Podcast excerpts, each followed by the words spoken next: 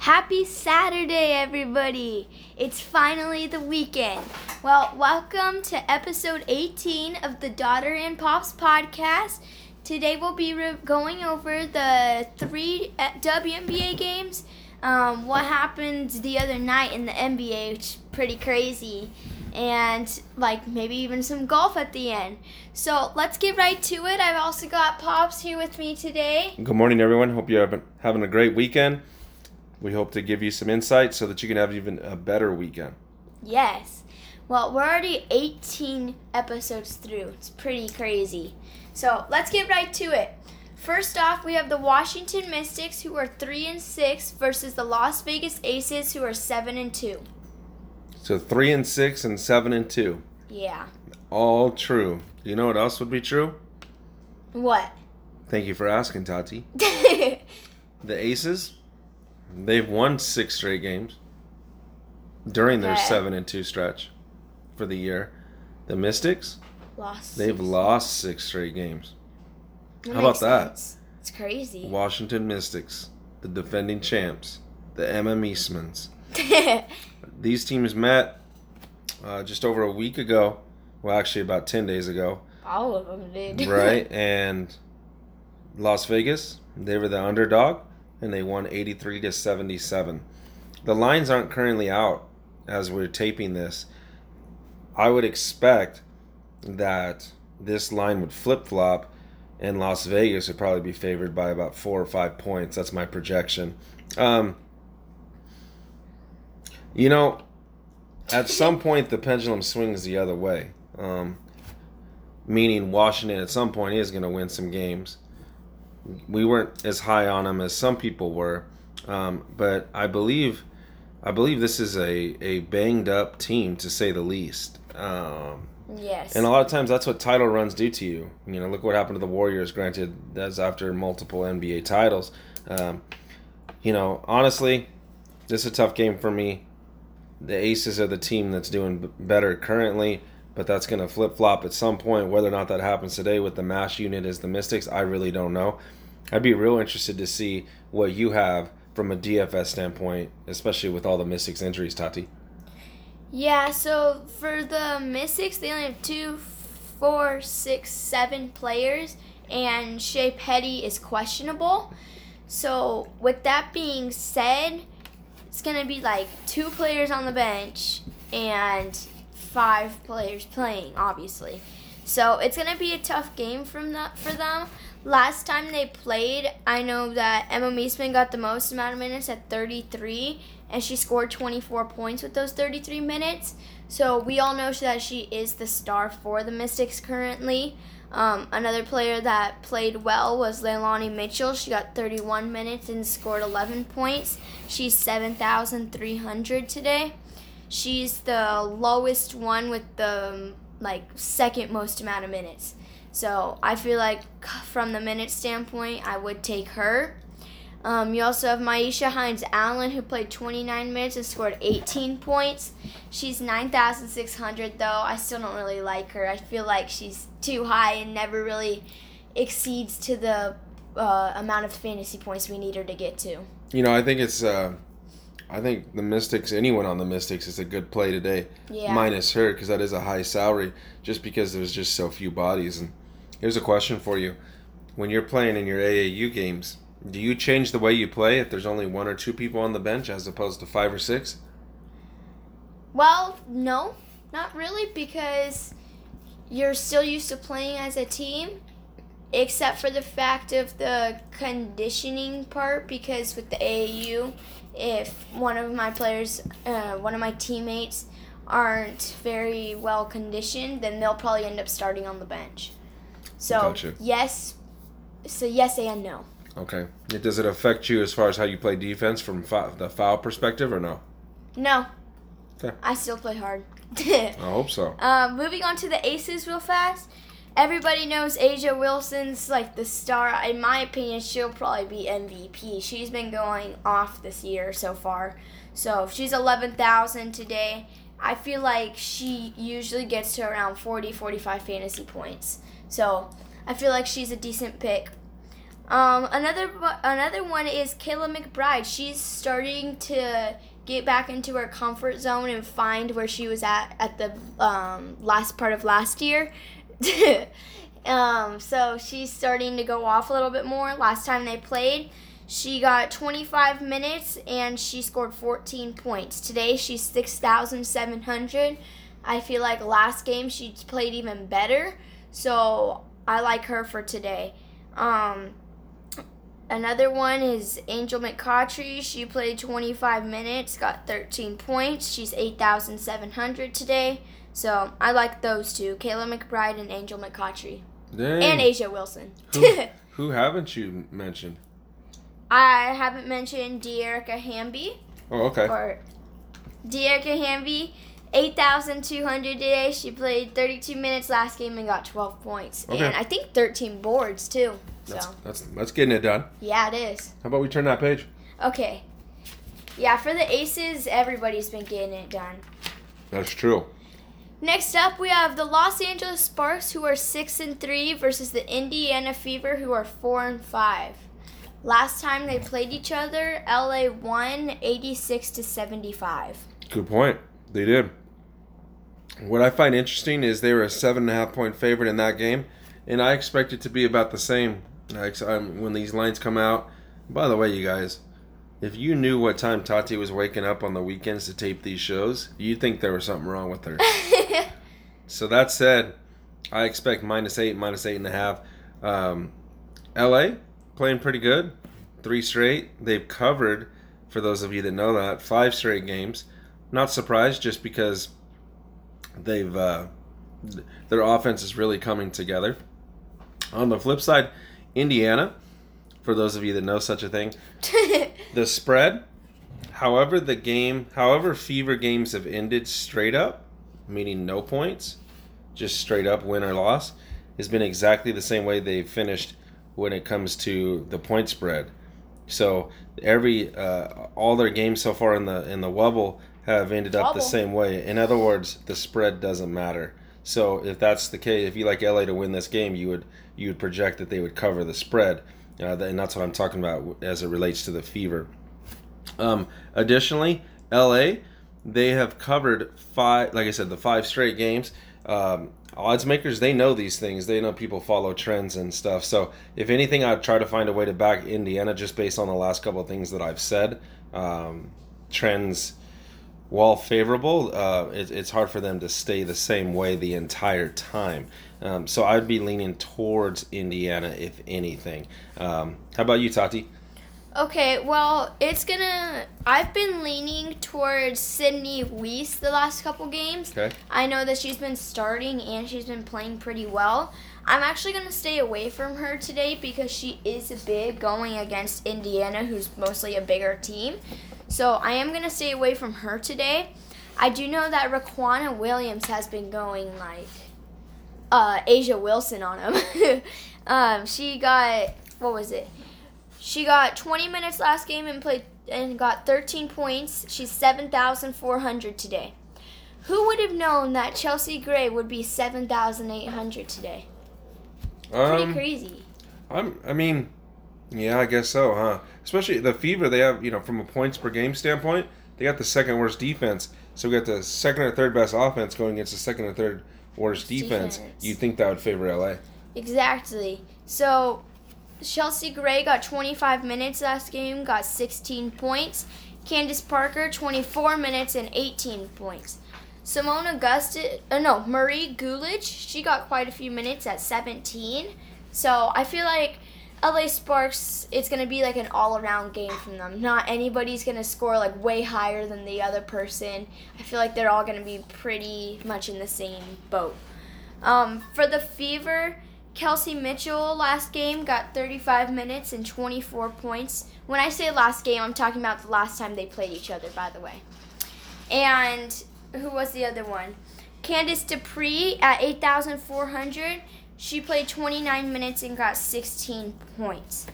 A player that I don't, I don't really like when it comes to today's matchup is Julie Allemand. She's their starting point guard, and I feel like she's not. She might get in foul trouble going against Chelsea Gray. And if Chelsea Gray and or Riquna Williams is guarding her, I don't think she'll be able to like get around them. Speaking of which, last game she played 29 minutes and only got six points, so obviously that did show in the last game. Dang, that's a lot of information, Tati. did, did you go to Did you go to sleep last night? No, not really, honestly. Okay. So two questions: Does LA get to 90 points in this game? yes. Okay. Second question, just based on the way you say her last name, because I don't know her that well. Okay. I don't. Does does how do, what does Gulich dress up at for Halloween? I don't know. Do you know what the word ghoulish means? No. You have to look it up after the show. Oh my goodness. Okay. okay, let's flip the page on that then. Next up, we have the New York Liberty, who are one and eight, versus the Minnesota Lynx, who who are six and three. Last game, oh my goodness, the Lynx won ninety-two to sixty-six. I'm gonna take a wild guess that the final score today is closer than the last time. Closer than the last game. Okay. That's about all I can say though.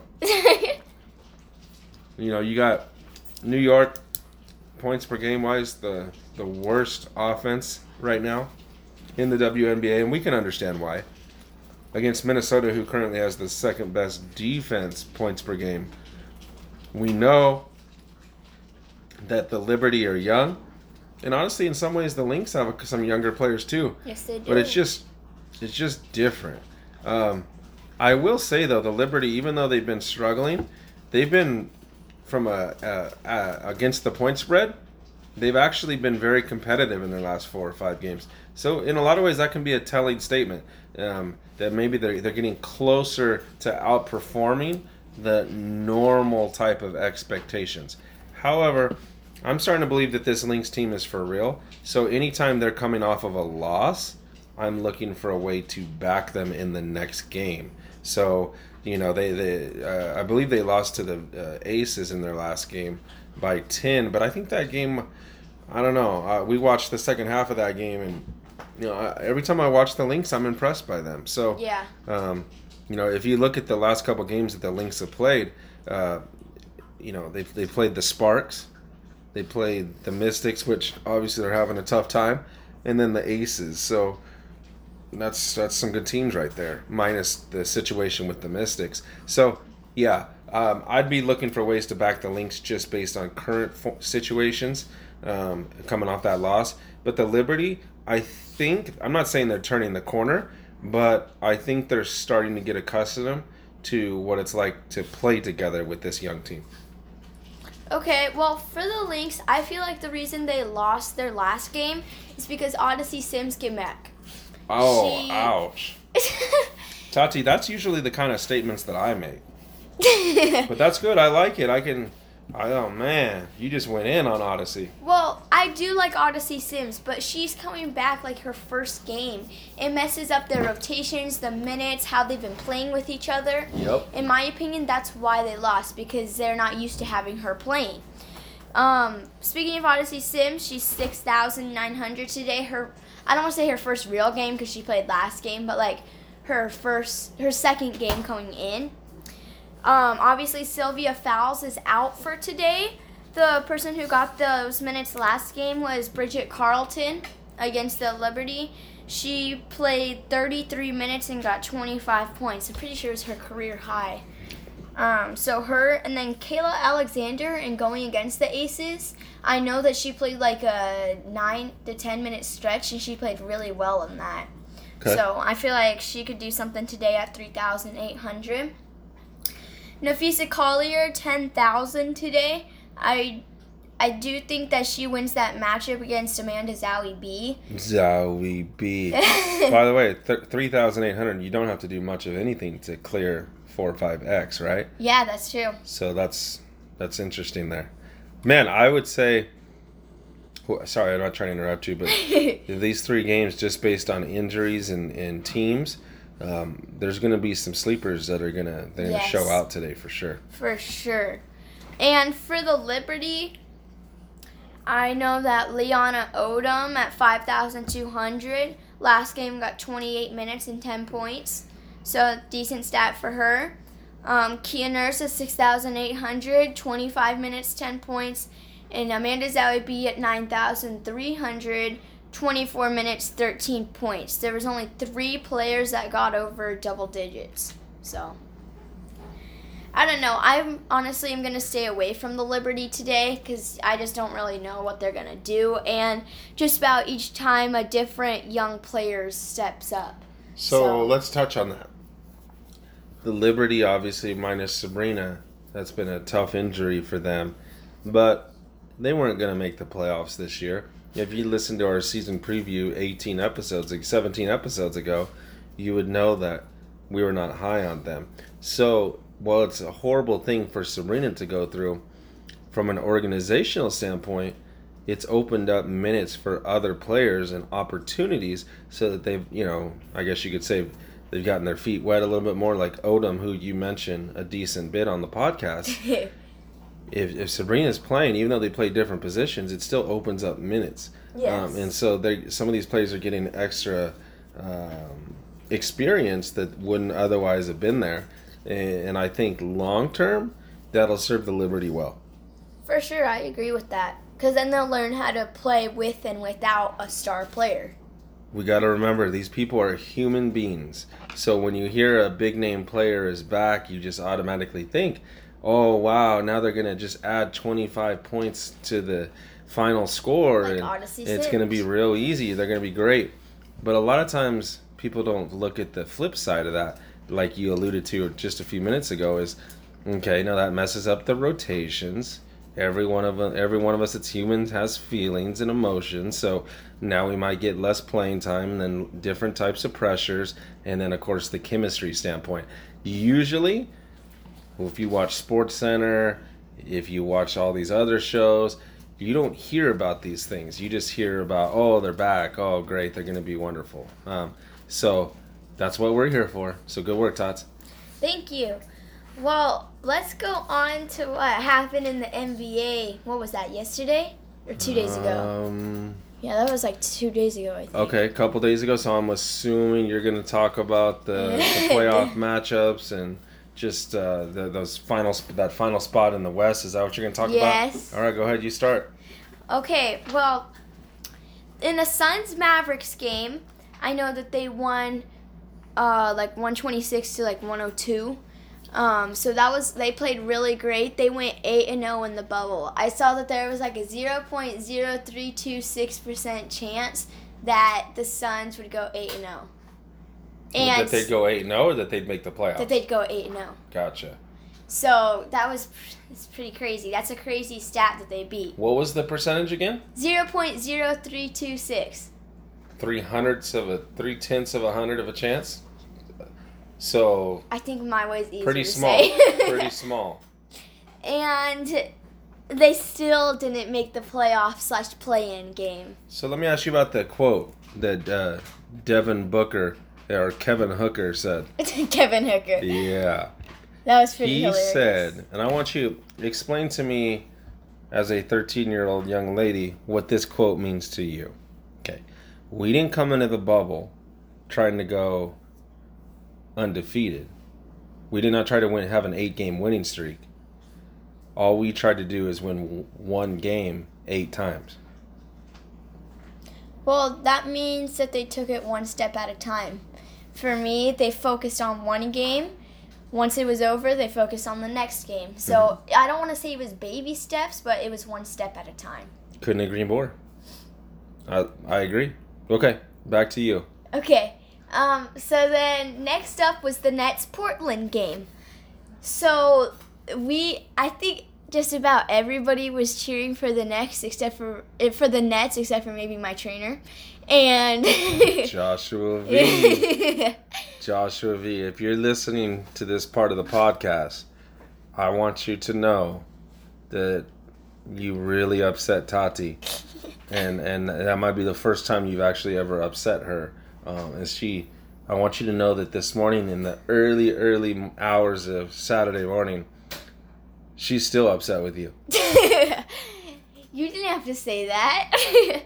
so the Nets hung right with them the whole time. Honestly, I was nervous that at, when the Portland when like Dame Dolla hit like three threes in a row that they were gonna um, back off and like start to lose it. But they came back up and hit like three threes right back at them. So they hung right with them. In my opinion, in that last play, um, I don't exactly remember their coach's name. Do you remember? Jacque Vaughn. Yeah, he should have called a timeout though to set up the play because honestly, um, Caris LeVert shouldn't have shot a step back jump shot because he hasn't. He didn't even. Sh- I think she only shot like one or two of those all game. So I disagreed with that. I think he should have drove to the basket and at least um, gone up because it could it would have been a foul. Um, Yeah. So because of that, Portland gets to go into the playoffs, unfortunately. But if I did want one other team going into the playoffs besides the Suns, it would probably be Portland. I agree with that, and let's not forget, um, in the All Star game this past this this last season, seems like so long ago, but it was this season. You know, Devin Booker didn't technically make it, and then Dame Dolla gave a lot of love and respect towards Booker, who then got invited. So they're actually you know fairly close. Kind of buddies. Uh, so that's interesting there. Um, for the Suns, I mean, obviously an unbelievable bubble experience. Uh, I know people know that we're in the out west, so they're going to automatically assume that we're being homers just towards Phoenix, and but I mean, that's not true. Who, who anyone that's a fan of basketball um, in, in an underdog stories uh, had to appreciate and respect what the Suns were doing, and we're no different. We're we're human. Um, Portland, I mean, They're a great Jeez, team. they they're that's a assuming that they move on from the play-in uh, games and they actually face the Lakers. Dude, I'm not sure the Lakers really want that. That's probably the last team that they wanted to face. Um, so that's going to be an interesting eight versus one Yes. matchup. Again, that's assuming Portland does get by Memphis. And I'm pretty sure they will. Uh, I think they will, but I think it might take them a little bit longer than what most people think.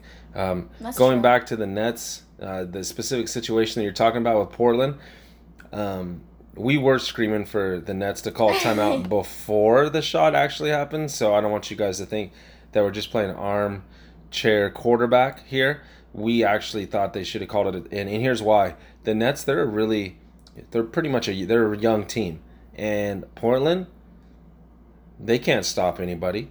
They, I mean, all anyone's going to talk about is what Dame's doing, and you know the the fact that the team's playing well. But dude, they can't stop anybody. Defensively, they can't stop anybody. Uh-uh. So if if the Nets would have called timeout, rest assured that they would have been able to get the ball inbounded because Portland doesn't play defense. So why not? Now, at this moment, I don't remember if the Nets had a timeout. So if they didn't, they did. Okay, so there's to me there's no reason why they didn't because the other thing is I think that they could have had Tyler Johnson in the game. Uh, He he was was he was a difference shot. maker in that game, and he's able to create. I, I think that you have him in the game. I think you have Caris LeVert, maybe a little screen action rolling towards the basket, and if he doesn't get it, he's got Tyler Johnson on one side for the kick out shot, and then he has Joe Harris on the other side. I think that would have been a better situation. I think we could have got a better shot than a step back 21 footer.